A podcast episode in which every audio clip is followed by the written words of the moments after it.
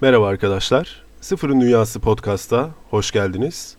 2018'in ilk bölümü haliyle bu oluyor ve 2018 kahvaltısı ismini vermeyi düşünüyorum bu bölüme. Bir takım sebeplerden ötürü bu bölümü dinledikçe zaten siz de anlayacaksınız. Bu arada yeni yılınız kutlu olsun, hayırlı olsun. Ee, güzel bir sene geçirmenizi diliyorum. Galiba çoğu insan için 2017 çok da ala geçmedi. Umarım bu sene sizin için daha hayırlara vesile olur diye tekrar etmiş olalım. Bu arada umarım iyisinizdir. Ben bir süredir hastaydım. Belki sesimden de şu an anlaşılıyordur. Aslında podcast kaydedip kaydetmemeyi de düşündüm. Yani hastayken. Sonuçta e, sesim çok da güzel olmak zorunda değil değil mi? Yani şey anlamında sonuçta şarkı okumuyorum.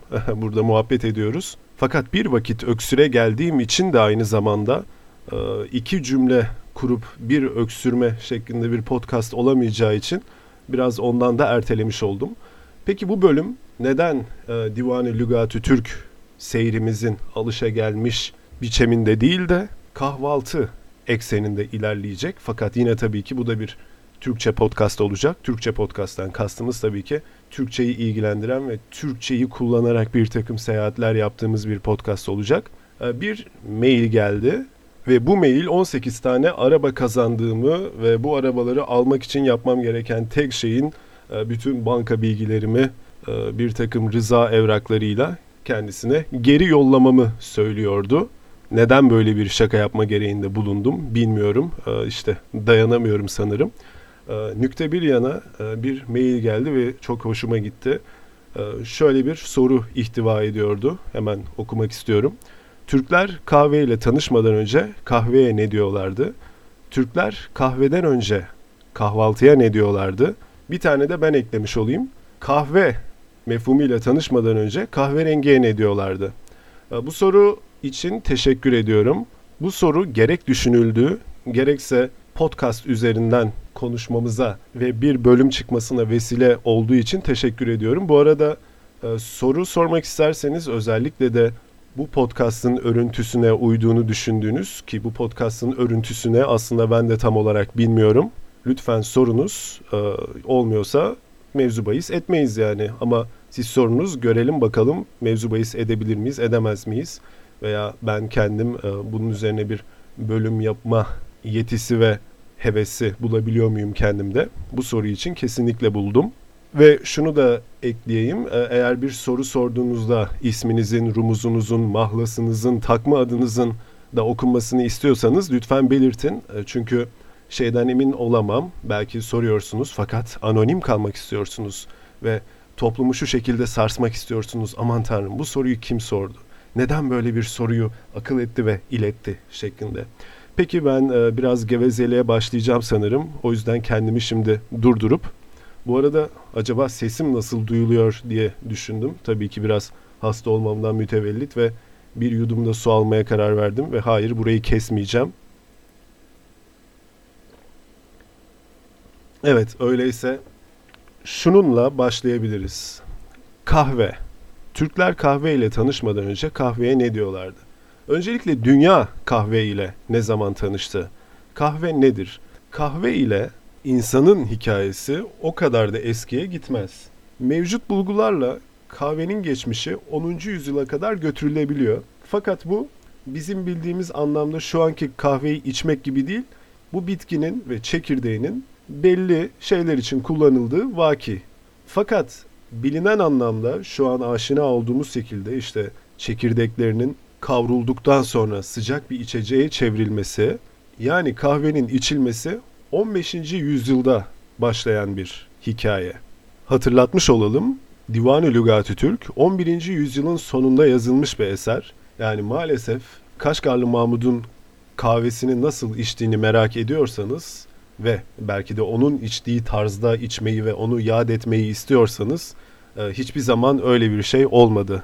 Çok çok çok büyük ihtimalle yani Kaşgarlı Mahmud kendi kendine Etiyopya'ya gidip dur ben şu e, çekirdekleri bir kavurup içeyim e, ama asla bunun tarihi bir e, kaydını düşmeyeyim demediyse e, maalesef Kaşgarlı Mahmut kahveyi tadamadan e, bu dünyadan göçmüş oldu fakat diğer tattıklarını kendi yanına kar sayabilir değil mi? Bu arada 10. yüzyıl dediğimiz e, Etiyopya'da o coğrafyada bir takım izler var fakat 15. yüzyıla gelindiğinde Yemen coğrafyasıyla alakalı kayıtlar var ve tekrar etmiş olalım artık kahvenin bir içecek olarak içilmesi söz konusu. Biliyorsunuz bir de bir hikaye anlatılır işte e, Yemenli bir çoban hayvanlarını otlatırken bazı hayvanların çok zıp çırptık olmaya başladığını görüyor. Oradan oraya zıplıyorlar, hopluyorlar, coşuyorlar. El rivayet kahve çekirdekleri yutmuşlar ve haliyle kafeinin tesiriyle o enerjiyi deşarj ediyorlarmış ve ondan sonra dur bir de şuna ben bakayım nasıl yapayım acaba biraz da kaynar suyla mı içeyim derken işte güya kahve bu şekilde çıkmış tabi bu bir e, hikaye menkıbe yine de Yemen faktörünün geçmesi önemli çünkü özellikle e, Sufi manastırlarında manastır demek tabii ki kastettiğim onların inzivaya çekildiği yerlerde e, bu insanların kahve içtiği kaydı var. E, tabii ki kahve aynı zamanda e, enerji vermesi bakımından da çünkü biliyorsunuz inzivaya çekilmek demek aynı zamanda bazı besin kaynaklarına o kadar da iyi ulaşamamak anlamına gelebiliyor. Ve bir tesiri de haliyle dili çözer. Daha çok konuşmanıza vesile olur. E, bu tip ortamlarda bazen tabii ki e, sessizlik yemini tarzı hiç konuşmadığınız evreler de olur. Değil mi? Halvete çekilmek vesaire denir. Bazen de oturup e, sohbet, diyalog, muhabbet eşliğinde karşılıklı olarak fikir teatisi yapılan evreler olur. Kahve öyle bir işlevsellikte taşımış olabilir buralarda. Peki ondan sonra kahve nasıl yayıldı? Ee, şöyle deniyor. Orta Doğu'ya geldi İran ve ondan sonra haliyle Osmanlılar'da bir güzel yayılıyor, tanınıyor, biliniyor, kültürel olarak oturuyor. Ve özellikle deniyor ki haliyle Konstantiniye'nin göz bebeği bir içkisi oluyor kahvehaneler vesaire. Yeniçeriler de çok severmiş denir. Eh yani tam bir asker içkisi aslında değil mi? Ee, güç, kuvvet, enerji veriyor ve e, böyle biraz da çok içerseniz agresifleştirebiliyor. En nihayetinde Osmanlılar üstünden de Avrupa'ya taşınmış oluyor. Ki zaten Konstantiniye'ye geldiği zaman Avrupalılar tarafından bilinmeme ihtimali yok. Çünkü e, burada Venedikliler bir ticaret ağı yönetiyorlar ve buraya gelen şeylerden haliyle e, İtalya'nın da hiç değilse Kuzey İtalya'nın da hemen haberi oluyor. Keşke aynı haber alma yeteneği o taraftan buraya doğru da olsaydı da e, Rönesans'ın bazı güzelliklerini de vakti zamanında yakalayabilseydik değil mi? Konudan çok uzaklaşmadan şeye geri dönelim. Hatta bir e, Osmanlılara dair bir rivayet vardır değil mi? Viyana kuşatmasından sonra e, malum kış şartları çökmüştür. Kanuni Sultan Süleyman normalde Osmanlı ordusunun sefer zamanları vardır. Yanlış hatırlamıyorsam yani Eylül'den sonra Avrupa'ya sefer yapılamayacağı ve herhangi bir seferin başarılı olamayacağı şeklinde bir Osmanlı kanısı varken Kanuni Sultan Süleyman e, Viyana kuşatmasını Ekim'e kadar e, sürdürmüştür ve haliyle geri dönüş çok çetin şartlar altında olmuştur. E, o kışı düşünebiliyor musunuz? Ve haliyle ordular envai çeşit ihtiyaçlarını, hacetlerini, yüklerini götürerek gidiyorlar ve deniyor ki Yeniçeriler çuval çuval yani ordugahın düşünebiliyor musunuz? On binlerce insan erzakları ki bunlar arasında kahve de var bırakıp gitmek zorunda kalmış. Diyebilirsiniz ki neden imha etmemişler? Büyük ihtimalle edebildiklerini etmişlerdir. Fakat kış o kadar şiddet bir şekilde kapıya dayanmışken ve ordu da artık huzursuzlanmışken hepsinin imhasına vakit ayırabildiklerini sanmıyorum. Yani bu menkıbe büyük ihtimalle buradan çıktı. Ee, bu tarihsel olarak gerçek mi değil mi ee, çok kuşkuya açık denebilir fakat mantıksız da gelmiyor. Evet, kelimenin Osmanlı Türkçesindeki kahveden Avrupa dillerine yayıldığı kesin. Kafe, kofe bu şekilde yayılmıştır. Peki Osmanlı Türkçesine nereden geldi? E, Araplardan kahva olarak gelmişti. Fakat bu kelimenin etimolojisiyle alakalı çeşitli savlar var ve kesin değil. Mesela Wiki'deki bir teoriyi okumak gerekirse bu daha önceden zaten koyu şey, öz suyu anlamına gelen bir kelimeydi ve belli bir şarap için kullanılıyordu Arap dünyasında deniyor. Bu arada Arap dünyası haliyle tamamen e, Müslüman olmak zorunda değil ki Müslüman unsurlar arasında da haliyle alkol tüketebilenler vardı. İşte ilk o şarap için hani koyu tarz şarap için kullanılırken daha sonra bu bitkiden elde ettiğimiz sıcak içeceğe de kahve denmeye başlandı diye bir teori var. Diğer bir teori Arapçadaki kuvva yani Türkçe'de bildiğimiz kuvvet, e, güç, enerji anlamından türetildiği haliyle. Çünkü bunu içtiğiniz zaman size bir kafein tesiriyle hareket veriyor değil mi? Diğer bir teori ise bu kelimenin e, Etiyopya bölgesinden çıktığı ve o bölgenin ve hatta Kenya'nın bir kısmının dili olan Oromo dilinden çıktığı da bir teori. Katip Çelebi de bunu tasdik etmiş ve bu kelimenin yani kahve kelimesinin nihai kaynağı bir Etiyopya dili. Etiyopya'dan çıkma bir kelime şeklinde belirtmiş. Öyleyse şuna gelebiliriz. Kahve kültürüne bir girizgah yaptıysak. Ah bu arada şunu da belirtmekte fayda var. Ee, kahvenin dili çözmesi ve biraz agresifleştirmesi konusu üstünden. Malumunuz belli dönemlerde Osmanlı'da gerek kahve, gerek tütün, gerek alkol bazı dönemlerde yasaklanmıştır. Diyebilirsiniz ki e, zaten bu alkol yasaklı değil miydi? E, bazı dönemlerde daha yasak, bazı dönemlerde daha az yasaktı dersek daha e, manalı bir çıkarım yapmış oluruz diyebiliriz. Peki kahvehaneler ve hatta tütün içilen yerler neden yasaklanıyordu? Hatta biliyorsunuz denir ki e, 4. Murat döneminde de bunlar yasaklanmıştır. Fakat 4. Murat bu maddeleri kendisi de kullanmaktadır. Öyleyse bu ne perhiz ne lahana turşusu değil mi? Bu arada şunu belirtmek istiyorum. Osmanlı padişahlarına alkol tüketme mevzu bahsi üzerinden saldıran veya saldırmaya çalışan insanların çok e, boş insanlar olduğunu genel olarak düşünüyorum. E, bu podcast'ta söylediğim herhalde en sert şey bu oldu zannedersem. E, çünkü bu bireysel bir tercih. E, derseniz ki nereden biliyoruz? Bu malumat nereden geliyor bize? 4. Murat için konuşursak Evliya Çelebi belirtiyor. Neyse konudan çok sapmayalım. Benim demek istediğim şuydu. 4. E, Murat bunları tütünü mesela tüketirken neden yasaklıyordu veya kahvehaneler neden kapatılmıştı? Çünkü döneminde Konstantiniye'de halk arasında tabiri caizse bir anarşi ve dedikodular kazanı vardı. Sebebi neydi? 4. Murat'ın abisi Maktul Sultan genç Osmanlı yani tahta bir çocuk olarak çıkan ve çocuk haliyle Yeniçeriler tarafından katledilen genç Osmanlı. Peki annesi kimdi 4. Murat'ın? Kösem Sultan'dı ki o dönem de gerçekten çok entrikalı ve karışık bir dönemdir. Haliyle 4. Murat böyle bir ortamda yok devleti kadınlar mı yönetiyor, yok devleti Yeniçeriler mi yönetiyor?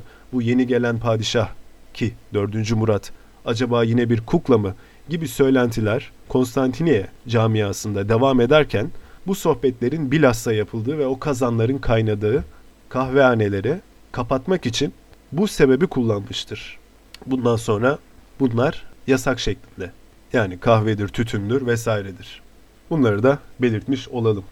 Pekala kahve kültüründen hatta kahve yasağından ve kahvenin nasıl yayıldığından da Osmanlı'dan Avrupa'ya nasıl yayıldığından da bahsettiysek şimdi renk konusuna gelebiliriz. Gerçekten kahveden önce kahve rengine ne deniyordu? Renklerle ilgili düşünürken e, her zaman şunu savunabilirsiniz Türkçe için. Emin olun e, neredeyse her renk için tabii ki modern çağda kimyasal metotlarla üretilen renkleri pas geçiyorum. Her renk için bir kelime karşılığı bulabilirsiniz. Neden? Acaba e, Türklerin en çok ne kültürüyle iç içe olduğunu ve en çok neyden anladıklarını yani tarihsel bir gelişim süreci olarak baktığınızda aklınıza getirir misiniz? Haliyle atçılık, at kültürü ve e, bu sebeple de tabii aslında diğer hayvanlar da var değil mi? Bu hayvanların bilhassa da atların envai çeşit renkleri ve bu renklere yüklenen farklı anlamlar işte bazılarına bazı atlara cesaret, bazılarına asillik, bazılarına iyi tay veren değil mi? Bu şekilde mitoslar, bu şekilde anlatılar da var at kültürü içerisinde. Bunların neticesi olarak da tüm bu farklı renk varyasyonlarına verilmiş çeşitli isimler var. Yani kahverenginin farklı farklı tonlarını bu at kültürü içerisinde okumalar yaparsanız bulabilirsiniz. Çok bariz bir örneği ben vermiş olayım. Doru at, malumunuz kahverengi ve siyah arasında bir renge sahiptir. Biraz kızıla çalan yerleri de olur. Şu an kahverengi dediğimiz rengin tonlarından biridir bana sorarsanız. At kültüründen çıkarsak bir de boz diye bir renk vardır değil mi? Özellikle tabiattaki unsurlara, hayvanlara verilebilen bir isimdir. Mesela boz ayı dediğimizde gözümüzde kahverengiye yakın bir ayı canlanır ve ona kahverengi ayı demeyiz, boz ayı de deriz. Çünkü bu bir gelenek gibidir yani doğadaki unsurlara bu ismin kullanılması ve TDK karşılığı bozun açık toprak rengi olarak verilmiş. Fakat aynı zamanda denk gelmişsinizdir kül rengi, gri olarak da kullanıldığı olur. Bunun örneği de bozkurttur değil mi? Bozkurt kahverengi değil gridir. Bunun dışında belki Anadolu'da e, çeşitli kelimelere denk gelmiş olabilirsiniz. Mesela konur diye bir kelime duydunuz mu? Kestane rengi için yine e, kullanılabiliyor. Yani o da bir kahverengi varyantı dersek. Ki Nişanyan sözlük bu kelimenin Moğolca'daki konur o da yine doru anlamına gelen bir renkmiş. Karşılaştırılabilmesini önermiş. Yani acaba aynı kökten mi geliyorlar diye. Ve bu sözcüğün modern Türkçemizde daha çok yaşayan hali aslında bu kökten gelerek kumral. Peki şeyi sorarsanız esmer kelimesi nedir? O tam olarak aslında kahverengi değil de e, koyulaşan, koyu olan bir tonu aktaran gibi bir anlamı var. Yani en azından bana o şekilde geliyor. Yani esmer daha çok bir koyuluk ve açıklık ton bağlamında gibi geliyor bana. O Arabi bir kelimedir. Peki bununla bitiyor mu? Hayır bitmiyor. Bir de muhakkak e, değinmemiz gereken bir kelime var ki o da Yağız. Hatta Divan-ı Lügat Türk'ten bir okuma yapmış olayım. Yagız olarak geçiyor. Kırmızı ile siyah arası bir renktir. Yer için yagız yer denir ve o renge benzetilir. Yani toprak rengi gibi. Yagız at da haliyle o rengi taşıyan ata verilen isimdir. Bakın yine tekrar at kültüründen bir renkle karşılaşmış olduk. Şimdi bu sözcüğün etimolojisi nereden geliyor? Eğer e, bakarsanız ben şu an Nişanyan sözlüğü kullanıyorum. Yagız, yanık renk, kahverengi olarak izah edilmiş. Yakmak köküne dayanıyor. Buradaki mantıksal ilişki zaten çok açık, sarih. Yani bu yanık bir renk değil mi? Hatta ve hatta hepimizin belki de insan olmasından mütevellit diyelim herhangi bir dil etkileşimi haliyle söz konusu olamaz. İngilizce'deki brown yani kahverenginin de burn yani yanmak, yakmak sözcüğünden geldiği burada belirtilmiş. O zaman bir şey daha ben eklemiş olayım. Ee, green kelimesi de İngilizce'deki grown yani yeşermek, büyümek sözcüğünden gelin ve bilin bakalım Türkçedeki yeşil kelimesi nereden gelir? Haliyle yeşermek, yaşarmak. Yani eski insanlar bakıp o bitkilerin büyümesi, yeşermesi, yaşarması ve büyümek ile o yeşil rengi bağdaşık görmüşler. Yanmak ve yakmak ile de o brown, kahverengiyi bağdaşık görmüşler. İngilizce ve Türkçe arasında herhangi bir direkt, mantıksal bu kelimelere böyle diyelim şeklinde bir transfer olamaz. Tamamen yani o eski insanın tabiatı izlerken vardığı neticeler ve o renkleri de o şekilde isimlendirilmesindeki denk gelmelerle alakalı bir durum bu. Pekala harika. Ve şimdi bu Yağız kelimesiyle alakalı muhteşem bir unsur var ki dile getirmemiz icap eder. Bu kelimenin bilinen en eski örneği Orhun yazıtlarına kadar gidiyor. Yani Göktürk kitabelerine. O da şu tümcede üze kök tengri asra yağız yer kılındukta yani üstte mavi gök altta kara yer yaratıldıkta şeklinde modern Türkçe'ye çevrilebilir. Buradaki orijinal metindeki kök tengrinin gök tanrı şeklinde bir ilah olarak değil mavi gök manasında çevresinin yapıldığına ve yagız kelimesinin de toprak rengini anlattığına dikkat ediyoruz. Tekrar okumuş olayım. Üze kök tengri. Asra Yağız yer kılındukta. Üste mavi gök, altta kara yer yaratıldıkta. Tabii ki bu kara sözcüğü sizin çevirinize göre kahverengi de olabilir, toprak rengi de olabilir. Yagız Yir diye geçtiği Orhun yazıtlarında bizi ilgilendiren kısmı ve Kaşgarlı Mahmud'un da Divan-ı Lügat-ı Türk'te yagız kelimesinin karşılığında yer için yagız yir kullanıldığını belirtmiş olması. Yani bence müthiş bir şey. Hem Orhun yazıtlarında yagız yer diye geçmesi hem Divan-ı Lügat-ı Türk'te bu şekilde bu kullanımın belirtilmesi. Çok güzel. Son olarak da şunu söylemiş olalım. Aslında kahve bitkisinin, kahve çekirdeğinin asıl rengi bu kelimeyi özellikle kullanacağım. Kahve rengi değildir, değil mi? Bahsedilen o çekirdek, o tohum e, yeşildir ve sonra kızıllaşarak ilerleyen bir renge sahiptir. Gel gelelim biz insanlar o çekirdekleri alır, kavurur, kahverengi haline getirir ve ondan sonra içeriz. Yani kahveye senin rengin şimdi kahverengi olduğu dememiz için onu önce yakmamız gerekir. Buradan da tekrar bu rengin nasıl yanmış olan, yakılmış olan, yagız olan mantığıyla ilişik olduğuna tekrar bir selam etmiş olduk ve çok iyi oldu. Öyleyse şimdi şeyi soruyor olabilirsiniz. Tamam da kahvaltı nerede kaldı? Evet güzel bir soru. Artık acıktığınızı hissedebiliyorum çünkü deminden beri e, bir parmak ballar çalıyorum belki de fakat bir türlü kahvaltı sofrasına oturamıyoruz. Ama işte güzel bir kahvaltı sofrası hazırlamakta o kadar kolay olmayabiliyor. Bu arada ben kahvaltı sofralarının böyle abidik gubidik gereksiz e, çeşitlemelerle doldurulmuş olanını değil, daha nazenin ve özenli hazırlanmış fakat daha az şeyle hazırlanmış hallerini seviyorum. Bu gereksiz bilgiyi de tarafınıza sunduktan sonra artık kahvaltı dünyasına doğru yolculuk yapmaya başlıyoruz. Bu arada bir gittim geldim sıcak bir çay içtim. Umarım sesim podcast açısından daha iyi bir hale gelmiştir. Şimdi şöyle bir kavramla başlamak lazım belki de. Kahvaltı nedir? Yani sizin aklınıza kahvaltı deyince ne geliyor? Çünkü kültürden kültüre değiştiği gibi sözüm ona aynı kültür içerisindeki insanlar için de değişebilen bir yapısı var kahvaltının. Mesela hemen söyleyeyim ben bu sabah e, kahvaltımda çorba içtim. Mesela bu size çok garip geliyor mu? Tuhaf geliyor mu? Neden çorba içtim? Bence makuldü. Zira bir, biraz rahatsızım. E, sıcak sıcak bir besin almak sabah vakti çok hoşuma gitti. İkincisi hazırlaması kolaydı. Yani hali hazırda bir çorbamız varsa onu ısıtmak çok kolay. Üçüncüsü besin anlamında da gayet tatmin edici değil mi? Peki şimdi bizim aklımıza gelen daha çok kahvaltı nasıl oluyor? İşte peynir oluyor değil mi? Zeytin oluyor. Başka ne olabilir? Siz de sayın bana yardımcı olun. E, tabii ki domates oluyor. Her mevsim domates oluyor. Halbuki domates her mevsim yenmesinin o kadar da sağlıklı bir şey olmadığı yönünde bir yazı okumuştum.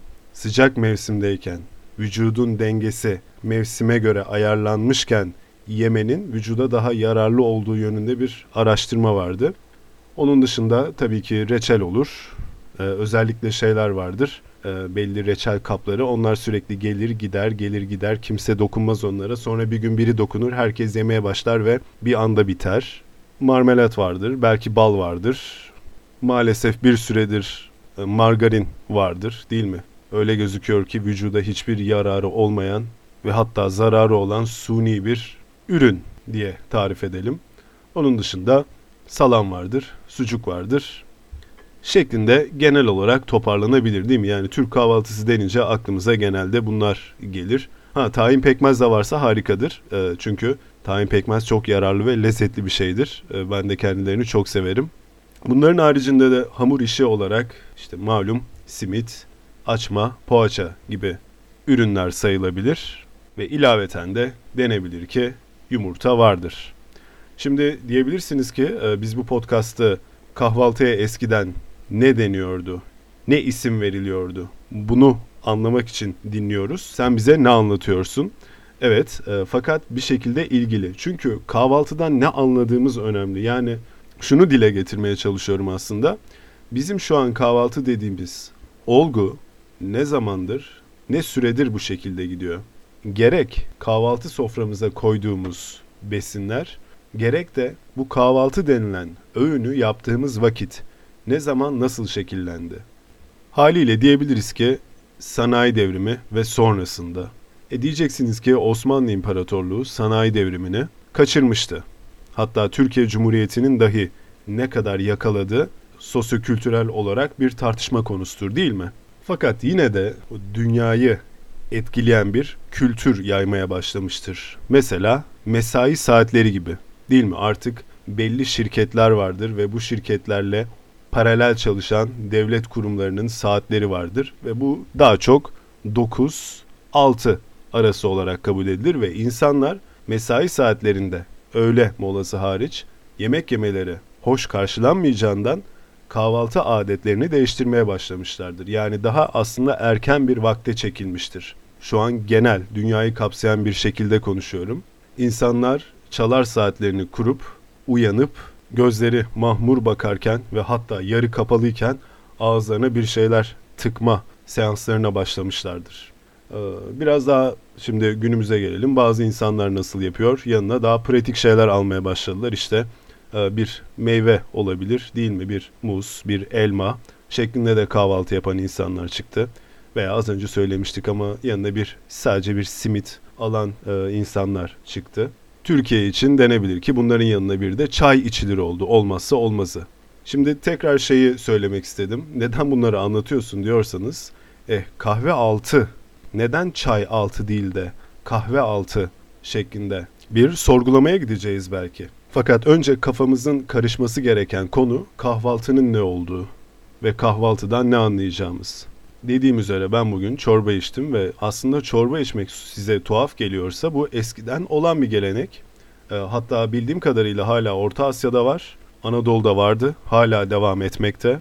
Ve keza Osmanlı saray mutfağında da vardı. Yani sabah kahvaltısında çorba içilmesi olabilir. Zaten aslına bakarsanız Osmanlı saray mutfağı dediğimiz şey e, sultan, padişah ne istiyorsa o an odur değil mi bir yandan da? Yani bu şahısın zevkine göre de değişebilir. Zaten bu kayıtlara bakıldığında Topkapı Sarayı'nın mutfak kayıtlarına padişah değiştikçe sarayın mutfağı için oluşturulan ihtiyaç listesinin ne kadar değiştiğini görüyorsunuz. Yani bu şahsın damak lezzetine göre ve tarzına göre değişebiliyor.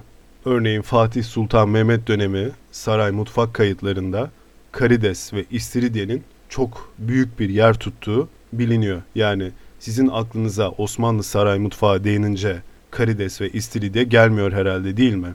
Fakat işte o genellemeyi yapan ne? Yani bu saray mutfağı algısını oluşturan ne? Denebilir mi ki daha çok 17. ve 18. yüzyıldan sonra oturan böyle patlıcanlı, biberli, domatesli ve tandırlı, etli yemekler.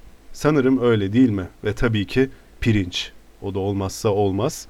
Neyse konuyu çok dağıtmadan e, bu istiridye ve karides konusu Fatih Sultan Mehmet dönemi saray mutfağı için bu arada bu kahvaltı değil genel olarak konuşuyorum. E, tespit edilmiş bir şey ve saray mutfağının kayıtlarından çıkarılmış ve dokümente edilmiş şeyler olduğu için size gönül rahatlığıyla söyleyebildim. Fakat e, internette bakarken o dönemin kahvaltı yani ilginç kahvaltı unsurları bulup anlatmaya çalıştım aslında biraz da. Fatih Sultan Mehmet'in kahvaltıda mantıya da çok düşkün olduğu, bayıldığı şeklinde bir kaç yazıya rastladım fakat bunların kaynaklarına rastlayamadım. E tabi kaynaklarına rastlayamayınca da ben gayet huysuzlandım aslında.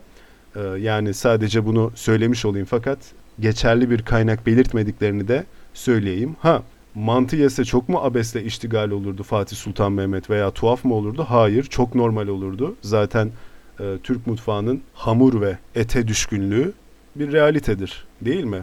Hem o hayat tarzının vücutsal ihtiyaçlarını karşılar hem de hazırlaması kolaydır.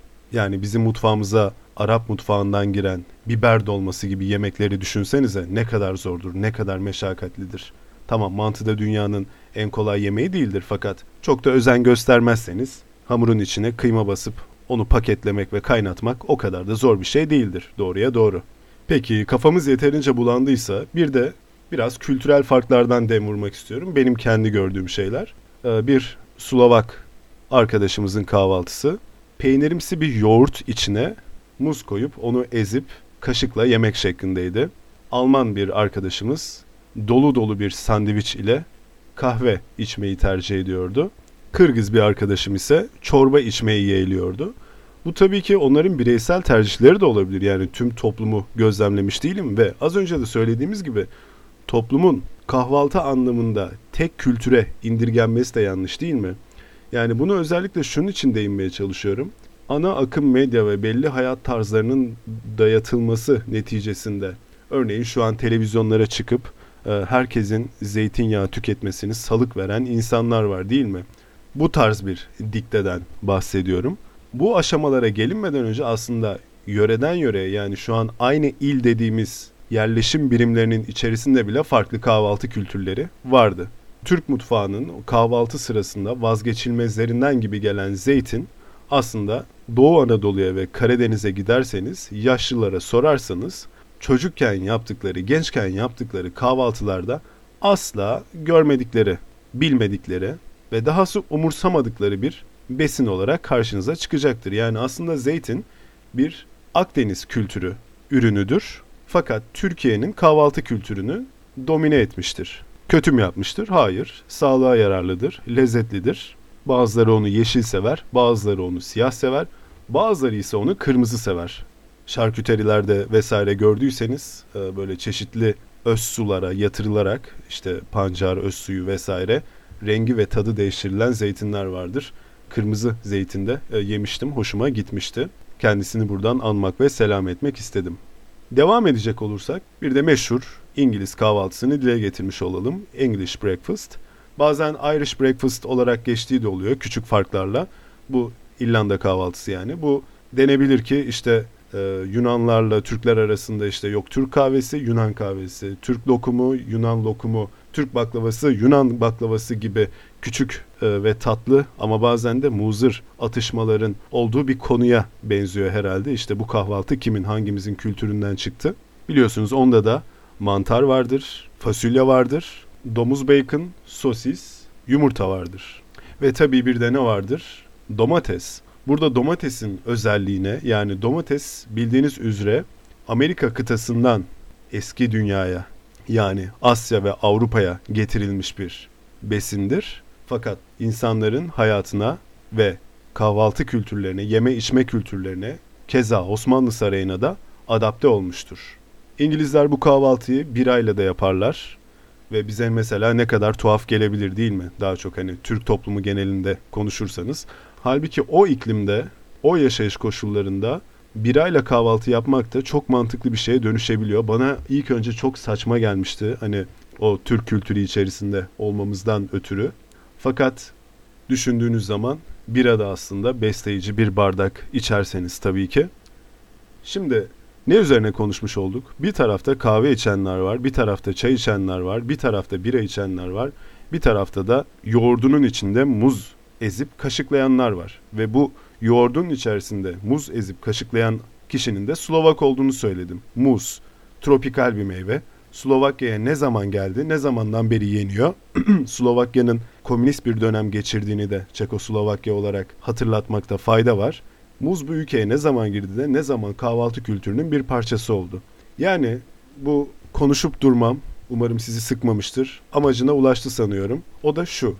Kahvaltı kültürü çok dinamik, sürekli değişen, ihtiyaca göre şekillenen bir öğün aslında. Ha, bir de e, şunu söyleyecektim. E, bir arkadaşım vakti zamanında bir Gürcü arkadaşını evinde ağırlamıştı. Bunu bana kendisi anlattı. Ben yoktum orada. İşte sabah uyanmışlar. Kahvaltı malzemelerini koymuş. Zeytindir, peynirdir vesaire. Ee, Gürcü şahıs sofrada en çok neye bayılmış ve inanamamış böyle bir lezzet olduğuna dersiniz. Tahin helvası. Ve arkadaşım şey diyor. Yani tahin helvası o marketlerde e, özellikle ucuz marketlerde satılan böyle plastik kaplar içerisinde çok da kaliteli olmayan hatta doğruyu söylemek gerekirse hiç de kaliteli olmayan ve tadı ağırlıkla şekerden oluşan yine de kendini yediren o tahin helvasından olduğunu söylemişti ve Gürcü arkadaşı bayılmış e, ve şey demiş bu tam bir kahvaltılık besin insana enerji verir şeklinde. Bir de böyle aklıma insanı gülümseten bir şey geldi onu söylemek istedim. Yani kahvaltı anlayışı ne kadar değişken değil mi? Ee, bu arada Gürcülerden konu açılmışken bunların bir de kendi e, kahve yapma tarzları var. Aynen Türk kahvesine benziyor fakat Türk kahvesinin kahvesini seyreltiyorsunuz ve içine inanılmaz bir şekilde şeker koyuyorsunuz. Bu da bana şey düşünmüş, düşündürtmüştü. acaba onların yine o komünist geçmişiyle alakalı olarak işte kahve çok mantıklı kahveyi içmek işte belli bir kafein veriyor ama şeker de aynı zamanda enerji, güç ve yapacağınız işler için böyle sizi şokluyor vücudu. Aslında yararlı değil. Ama kısa vadede o gün sizi kullanışlı hale getirmesi bakımından mantıklı. Güzel. Oradan oradan zıplayarak yavaş yavaş artık kahvaltı dediğimiz o zaman aralığında kahve içmeye yakın bir kültüre geldik. Şimdi gelelim o soruya. Kahvaltıdan önce, bu kelime çıkmadan önce Türkler kahvaltıya ne diyordu? Saray mutfağıyla başlayabiliriz. Yani saray Türkçesinde, Osmanlı saray Türkçesinde ne deniyordu? Sup hangi kökten geliyor? Sabah kökünden geliyor. Arapça sabah ne demek? Gün doğumu. Zira sabuha ışıdı, ışık saçtı, ışıkladı gibi bir anlama geliyor Arapça. Kelimeyi tekrar etmiş olalım. Sup Osmanlı saray diline geçmiş ve kahvaltı için kullanılmış bir kelime. Ama acaba yerel halk ne diyordu değil mi? Zira şunu anlamak çok önemli. Osmanlı üç kıtaya yayılmış bir imparatorluktu ve içinde envai çeşit halk vardı. Denir ki 72,5 millet vardı. Ve biz burada halk ne diyordu derken kimi kastediyoruz? Bulgarları mı kastediyoruz? Kentli Türkleri mi kastediyoruz? Göçebe Türkmenleri mi kastediyoruz? Ermeni tebaasını mı kastediyoruz? Mısırlı Arapları mı kastediyoruz? Berberileri mi kastediyoruz? Ve hatta ve hatta dönemine göre Macarları mı kastediyoruz? Kim değil mi? İşte bu soruyu bu bağlamda daraltmak ve genel Osmanlı potasında değerlendirmemiz gerekecek. Yoksa işin içinden çıkamayız. Ee, aksi halde bir makaleye dönüşmesi gerekir bu podcast'ın ki o da benim boyumu aşar tahmin edersiniz. Yani 16. yüzyıl Osmanlı İmparatorluğu'na dahil Macaristan'ın da kahvaltıya hangi kelimeyle sesleniliyordu? Ne yazık ki bundan çok emin değilim aslında. Hatta bilmiyorum. Fakat kentli halk arasında ve o mutabık Osmanlıca dili arasında denebilir ki iftar kahvaltı için kullanılıyordu. Peki diyebilirsiniz ki e, iftar bizim Ramazan'la tanıdığımız bir sözcük değil mi? Yani İslam ile alakalı bir kelime değil mi? Çoğu İslami kültüre dair zannedilen kelime aslında Arapçanın günlük dilde de kullandığı kelimelerdir. Bunlardan bazıları tabii ki İslami bir yükte yüklenmiştir. Benim sürekli örneğini vermeyi sevdiğim selamun aleyküm. Tamı tamına çevirisini şu şekilde yapabiliriz. Esenlik, selamet senin aleyhine olsun, senin üzerine olsun. Aslına baktığınızda yani bir insanın bu cümleyi kurması ve bu cümleyi karşılaması ve cevaben aleyküm selam demesi için Müslüman olması gerekmez. Çünkü tanım gereği herhangi bir dini unsur taşımaz. Ha derseniz ki böyle kurcalayalım o esenliği, o selameti kim veriyormuş bakalım. O çok daha farklı bir noktaya götürmek olur. Daha illa ben bunun içine dini sokacağım ve e, Müslümanların tek elinde tutmaya devam edeceğim demek olur. Her neyse iftar kelimesine dönelim. İftar ne demektir? Hangi kökten gelir? Fatara. Peki bu Arapça kök, bu kelime ne anlamlara geliyor? Yarma, açma anlamları var. Şimdi elimizde ne var? Fatara diye bir kök, yarma, çözme, açma manalarına geliyor ve buradan gelen kahvaltı içinde kullanılabilen iftar kelimesi. Aynı zamanda bu kelimenin Farsçada da kullanıldığını, İran coğrafyası dahilinde de kullanıldığını belirtmek gerekir. Arapça bir kökten gelen bu kelimenin. Neden önemli? Çünkü Osmanlı lisanını, Türk lisanını haliyle bu coğrafyanın kavramsal bakış açıları da şekillendirmiştir değil mi? Ve hatırlamış da olalım, Büyük Selçuklu İran merkezli bir devletti ve bir kültürdü. Peki biz kelimemize dönelim. İftar yapmak yani Ramazan ayı içerisindeki o orucu açma eyleminden bahsediyorum. O zaman çok makul oluyor değil mi? Çünkü bu açma, yarma anlamına geliyor ve tanım olarak orucu açıyorsunuz zaten. Yani iftarın Ramazan döneminde gün battıktan sonra orucun açılması için kullanılması çok mantıklı. Peki nasıl olur da kahvaltı için kullanılabilir? Ne açılıyor, ne yarılıyor, ne çözülüyor burada? İşte burada eski insanların bir gelenek ve bir düşünüş yapısı olarak ortaya koydukları bir bakış açısı var. Ve bu sadece tek bir kültüre, tek bir coğrafyaya ait bir bakış açısı değil. bu bakımdan da çok ilgi çekici. İftar kahvaltı içinde kullanılıyordu. Zira o açma, yarma, çözme ve hatta orucu açma anlamı o geceden beri süre gelen açlığı, yemek yememişliği, yarma, onu çözme, onu açma bağlamında da mantıksal bir tutarlılık taşıyor. Zira kahvaltı günün ilk yemeği, ilk yarma, ilk açma, mideye o gün içerisinde yapılan ilk açılış anlamına da müsaade ediyor. Şimdi bu size ilginç geldiyse veya ikna etmediyse bir İngilizce kelimeden bahsedeceğiz. Breakfast. Bugüne kadar breakfast'ı kafanızda nasıl düşündünüz? Yani nasıl ayırdınız etimolojik olarak? Böyle bir gereksinim duydunuz mu veya yani onu bir kalıp olarak da almış olabilirsiniz. Breakfast demişler işte diye. Belki başka bir kelimenin dönüşmüş halidir. Break ve fast'le ilgisi yoktur demiş olabilirsiniz. Aslında var. Break bildiğimiz kırmak. Peki oradaki fast veya fast ne? Hız mı? Bildiğimiz o sürat anlamında mı? Yani şöyle mi düşünebiliriz? İşte sabah kalkıyorsunuz hızlı bir şekilde atıştırıyorsunuz o e, hızlı bir kırma gibi. Çok mantıklı gelmiyor değil mi? Yani hızlı bir kırma. Ne demek bu? Fast İngilizce aynı zamanda aç kalmak, oruç tutmak anlamına da gelir. Hatta İngilizce konuşan Müslüman grupları duyduysanız Ramazan'da fasting derler gayrimüslimlere anlatırken. İngilizce breakfast'taki fast kelimesi de aslında bu oruç tutma, aç kalma manasındaki kullanılan fast kelimesidir. Bu arada hızlıca belirtmiş olalım. Oruç tutma yani bedenini aç bırakarak ibadet yapma kültürü tabii ki İslam'a mahsus değildir. Yani Hristiyanlığın envai çeşitinde de farklı farklı şekilde oruçlar vardır. Bildiğim kadarıyla İncil'de oruç tutmak bir zorunluluk olarak belirtilmiyor. Yani bu şekilde bir ibadetin zorunlu olduğu Hristiyanlar için belirtilmiyor. Fakat vakitten vakite bedeni aç bırakmanın bir ibadet bağlamında faydalı olacağı ifadesi var. Yani Tanrı'yı tesbih etmek için, onu anmak için, onu düşünmek için o bedeni inzivaya çekme bağlamında yemek yemeden haz, şehvet, zevk almayı bir kenara koyup bir tefekküre gitme var. Ve hatta aklıma geldi şimdi. Vakti zamanında bir Süryani arkadaşım vardı. 17-18 yaşlarındaydım. Ona kurabiye, bisküvi tarzı bir şey uzatmıştım ve yememişti. Şu an yiyemiyorum demişti. Ben tabii ki şoka girmiştim o yaşta. Neden, nasıl, ne, niye yiyemiyorsun falan diye.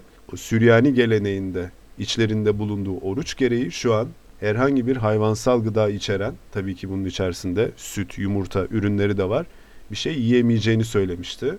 Ve ben çok şaşırmıştım.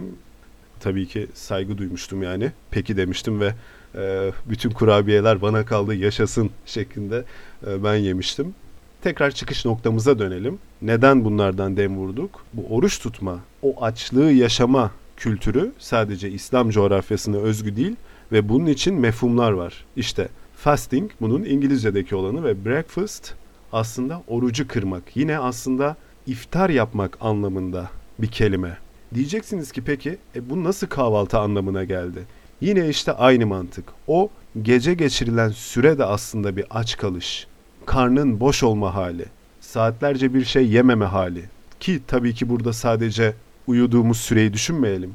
Eski insanlar çoğunlukla işte tarlasından şundan bundan döndükten sonra e, güneş battıktan sonra kırsal bölgede bilhassa yataklara giriyorlardı, uyuyorlardı yani diyelim ki saat 8'de. Peki yemeği kaç gibi yiyorlardı? Çok spesifik kültürel bir konu ama ona da diyebilirsiniz ki akşam 5-6 gibi eski toplumlardan bahsediyorum. Yani bir sonraki sabah saat 6'da kalkacağını düşünürsek 12 saatlik bir açlık söz konusu. Biz şimdi modern hayatlarımızda gece de atıştırıyoruz, buzdolabını açıyoruz, kapıyoruz vesaire. Belki bize tuhaf gelebilir bunun o gece sürecinin, o aç kalışın bir küçük mini fasting olarak görülmesi. Ama o insanların nezdinde neden böyle olduğunu anlamak zor değil. Ve yemeğin daha çetrefil, daha zorlu hazırlandığını da hatırlamak gerekir. Bir şey pişirmeye kalksanız ateş yakmanız gerekiyor, ocak kurmanız gerekiyor vesaire vesaire. Şimdi sadece bir tuşu çeviriyorsunuz ve fırını açıyorsunuz değil mi? Ve eski toplumların genel olarak e, bir sabah vakti bir de akşam vakti yeme adetleri olduğunu da belirtelim. Yani tabii ki gün içerisinde onlar da meyvedir, tatlıdır, şerbettir, atıştırmaları vardır. Fakat günümüzdeki öğle yemeği gibi bir kavram, o sanayi devriminden sonra türemiş kavram yoktu.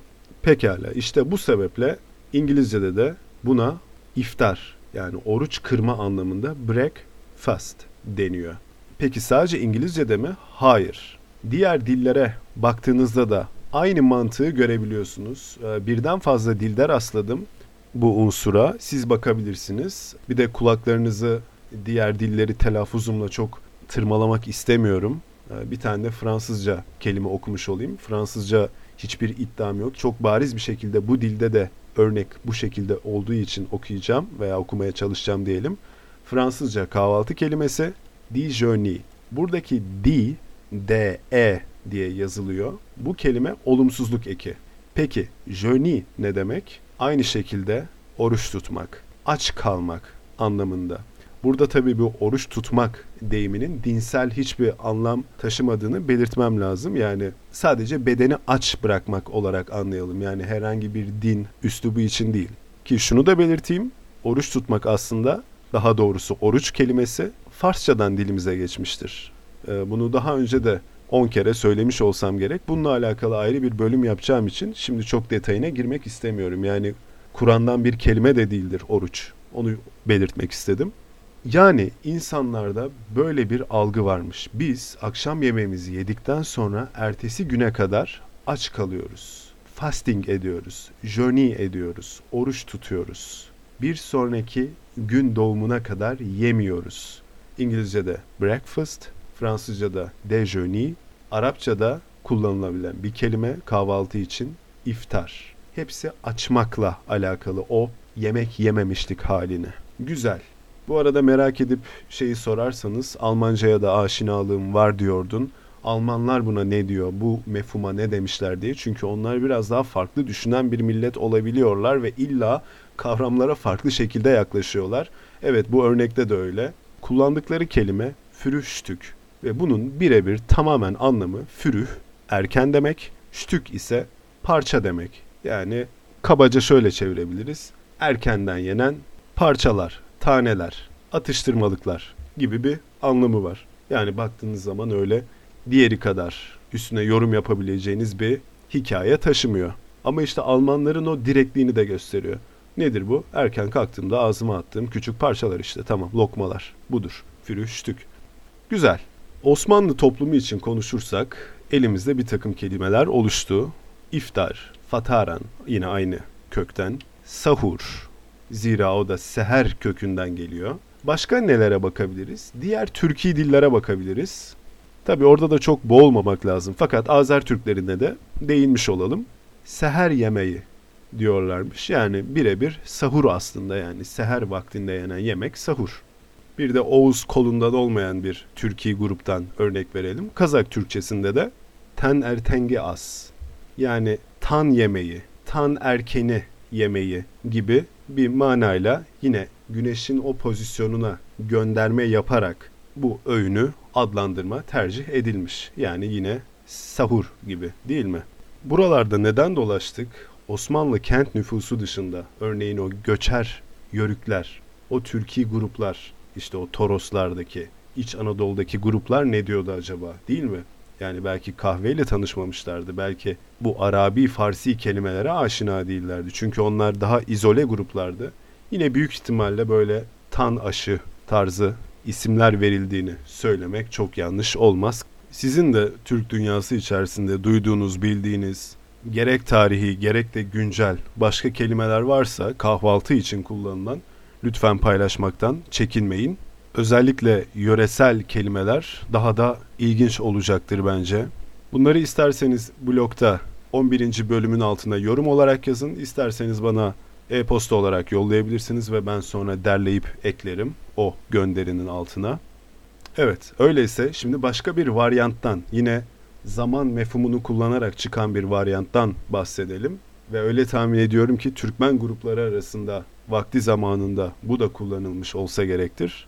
Kuşluk yemeği, kuşluk tağımı değil mi?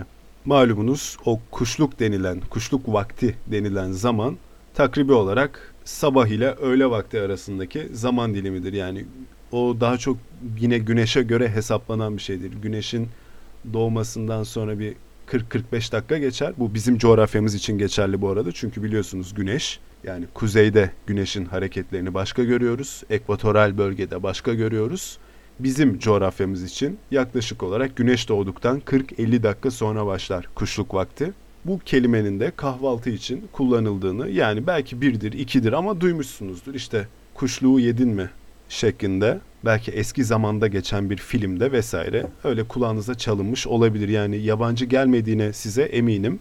Ve aslında bizim modern anlamda anladığımız şu anki kahvaltıdan hani o 9-6 çalışma alışkanlığında 6 sabah 6 ile 7 arasında o atıştırılan yemekten daha orijinal olan kahvaltıya bir göndermesi vardır. Çünkü o sanayi devriminden önce sabahtan öğlene kadar istediğiniz vakitte yiyebilirdiniz değil mi? Yani bu hatta hala e, pazar günleri bu şekildedir değil mi? O pazar kahvaltısı dediğimiz şeyin özelliği zaten öğlene yakın yapılıyor olmasıdır. Yani biyolojik olarak daha iştahla, daha güzel geldiği olur bize ve belki de sebebi budur. Yani malum bazı insanlar hemen böyle uyanınca yemek yiyemezler, yemek istemezler böyle uyanır uyanmaz, mideniz almaz. İşte kuşluk yemeği de denebilir. Yani bu kavramlar arasında neden böyle illa zorluyorum? Çünkü kahvaltı mefhumunun tek bir şey olarak anlaşılmasını doğru bulmadığımdan. Yani zamana göre, kültüre göre, şartlara göre ne kadar değişkenlik gösterebileceğini ve buna göre farklı kelimeler, sözcükler kullanılabileceğini göstermek maksadıyla oradan oraya zıplıyoruz. Umarım siz de bu zıplamalarda yorulmuyorsunuzdur veya bileğiniz incinmiyordur. İnciniyorsa da bir bandaj vasıtasıyla sarıp yolculuğumuza devam edebiliriz bence. Zira hemen hemen bu bölümü de tamamlamış durumdayız. Fakat bu kadar konuşup da hala kahvaltıdan bahis eylemedik değil mi aslında yani etimolojik olarak ve o kelimenin tarihi olarak. Nişanyan sözlüğe baktığımızda bunun Türkçe'de ilk kaydının Evliya Çelebi'nin seyahatnamesi olduğunu görüyoruz. O da şu cümleyle kahve altı taamı çekilirdi şeklinde. Taam malumunuz Arabi'de beslenmektir, yemek yemektir. Taam etmek. Burada neyi görüyoruz? Artık kahve o 16. yüzyılda kendini kültürel olarak baş gösterdikten sonra oturtmuş. 17. yüzyılda artık bir öğünün adında yer alacak kadar önemli bir hale gelmiş. Kahve altı. Malumunuz bununla alakalı menkıbeler vardır. İşte Yeniçeriler bahsettik ya kahveye çok düşkün bir hale gelmişler ve kahve içmeden duramaz olmuşlar. Sabah kalkınca da hemen kahvelerini içmek isterlermiş ve denir ki o kahveyi boş mideye içip mideye zarar vermemek için hemen kahvenin öncesinden hızlıca bir şeyler atıştırırlarmış. Ekmektir, peynirdir, marmelattır gibi. Onun da adı kahve altı olmuş. Kahvaltı yani ve onun üstüne kahvelerini rahatlıkla midelerini yormadan içebilir hale gelmişler. Fakat bu bir menkıbe tabii ki anlatıla gelen bir hikaye. Tarihsel olarak bir kaydına rastlamış değilim. E, Nişanyan'da şu şekilde belirtmiş. Kahve altı zaten hani kahve ile yenen hafif yemek anlamını taşıyor. Yani aslında kahve içmeden önce atıştırılan değil, zaten bizzat o besin kahveyle beraber tüketiliyordu. E zaten şu an Avrupa kahvaltı kültürüne bakın. E, Amerika'da buna dahildir aslında. Kahveyle yapılır kahvaltı. Yanında kruvasan vardır, sandviç vardır ve onları yerken bir yandan da kahvenizi minik minik yudumlarsınız. Ne kadar da güzeldir. Nişanyan aynı zamanda şöyle bir not koymuş. İtalyanca cafe latte den türetildiğine dair bir iddia varmış kahvaltı kelimesinin Türkçe'de. Yani aslında hiç kahve ve altı şeklinde ayrılmıyor. Direkt bize İtalyanlardan cafe latte olarak geçmişti ve Nişanyan bunu şey olarak belirtmiş. Bu inanış fantezidir şeklinde. Yani ben de yüzde bir milyar katılıyorum. Çok abesle iştigal bir etimoloji hipotezi olmuş. Ne kadar saçma ki Türk kültüründe zaten sütün tatlılar hariç o kadar büyük bir yeri de yoktur. Ve tabii ki peynir, yoğurt gibi üretimler hariç yeri de yoktur. Yani biz kahvemize süt katmayı da aslında modern kahve kültürüyle yeni aldık sayılır değil mi? Yani cappuccino'dur, latte'dir tarzı, kafe latte'dir tarzı içeceklerden bahsediyorum. Yani gerçekten çok zorlama olmuş. Bunu kim bu kafe latte'den geldi kahvaltı sözcüğü şeklinde zorladıysa onu muazzam tebrik etmek isterim. Ve yine Nişanya'nın bir notunu daha okuyorum. Evliya Çelebi'nin yer yer tahtel kahve deyimiyle de kullandığını söylemiş. Peki tahtel kahve ne demek? Taht Arabi'de altı demek. Yani aslında birebir çevirisi olarak kahve altının Osmanlıca halidir demiş olalım. Bu arada yeri gelmişken Tahta Kale'nin de yani Eminönü'nde yer alan semtten bahsediyorum. Tahtakale semtinden. Adının buradan geldiğini belirtelim. Yani Tahtel Kale, kale altı. Yani kale bölgesinin altına kurulmuş yerleşim biçimi. E, malumunuz çoğu insan onu belki de haklı olarak yani kulağa o şekilde geliyor çünkü. Demek ki burada vakti zamanında tahtadan imal edilmiş bir kale vardı şeklinde yorumlarlar. Ki aslında ne kadar absürt bir kurgu değil mi düşünmesi bile. Kale yapıyorsunuz ama tahtadan. Yani yok etmek için gerekli olan tek şey 200 kişilik okçu birliğiniz olsun. Oklarını yağa bandırıp ateşe versinler ki güzel güzel yansın ve tahtadan kalemizi oklasınlar. O zaten cayır cayır yanar hele bir de hava kuruysa. İklimde sıcaksa yaz mevsimi ise o öyle bir güzel yanar ki yani tahta kale zaten tanım gereği aslında absürt oluyor. Bu şekilde tahta kale isminin de nereden geldiğine değinmiş olduk. Güzel oldu.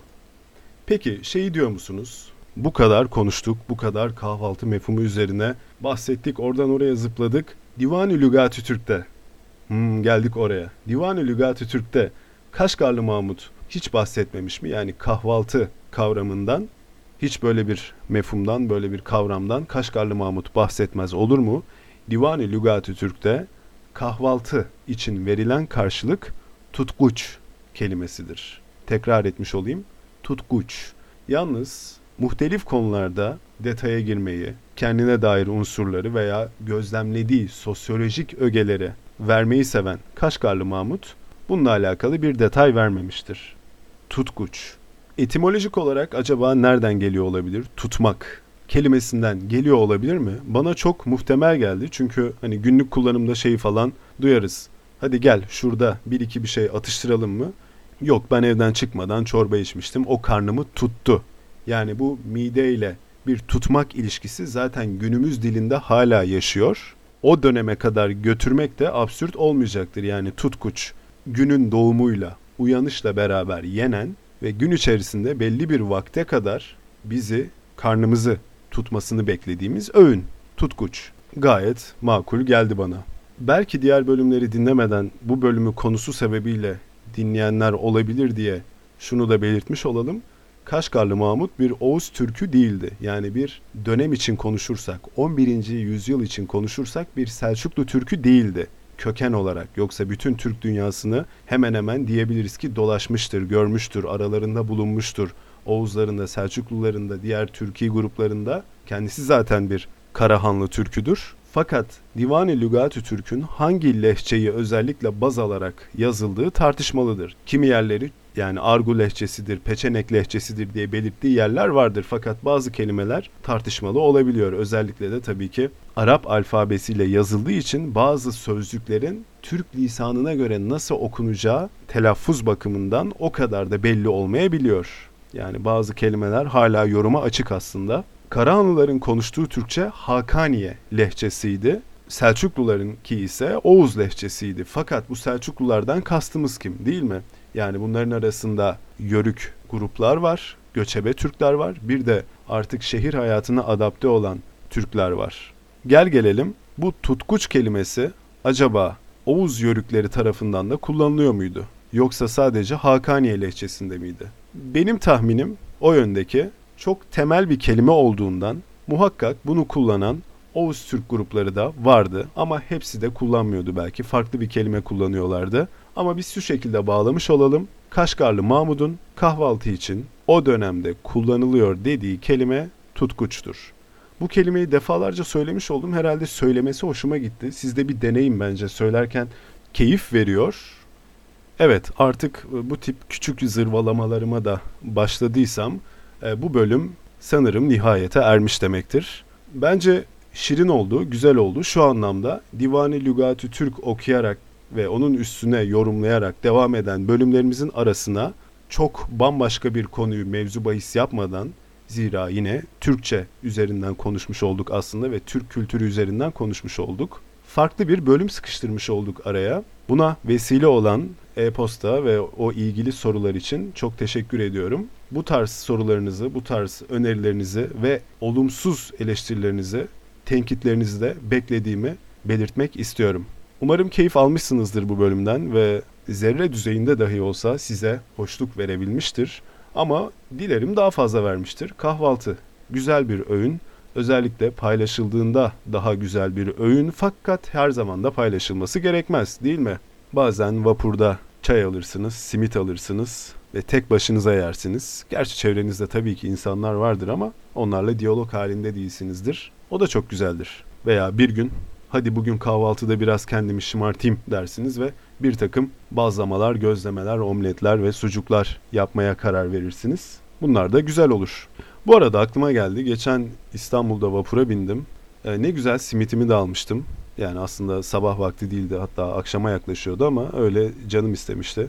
Simitimi de almıştım. Çay istedim ve bardak yok kartonda vereyim mi sorusuyla kalbimde bir sızı oluştu. Yani o vapurda o çay hiç kartonda içilebilir mi? Yani burada şey edebiyatı yapmıyorum. Aa hiç çay kartonda içilir mi? Yok geri geldiğinde içiyoruz yani tabii ki de. Yani vapurun bir kültürü bir ambiyansı var ve bunu yaşatmak hiç değilse o nostalji o güzel hissi yaşatmak hemen hemen çoğu sahasında insanca yaşama ve yaşatma özelliğini kaybetmiş İstanbul için ne kadar önemli değil mi? Yani hala bu şehrin korunmuş değerleri nedir deseniz benim birinci sayacağım şey vapurdur ki onu da maalesef e, çirkin vapur modelleriyle baltalamaya başladılar.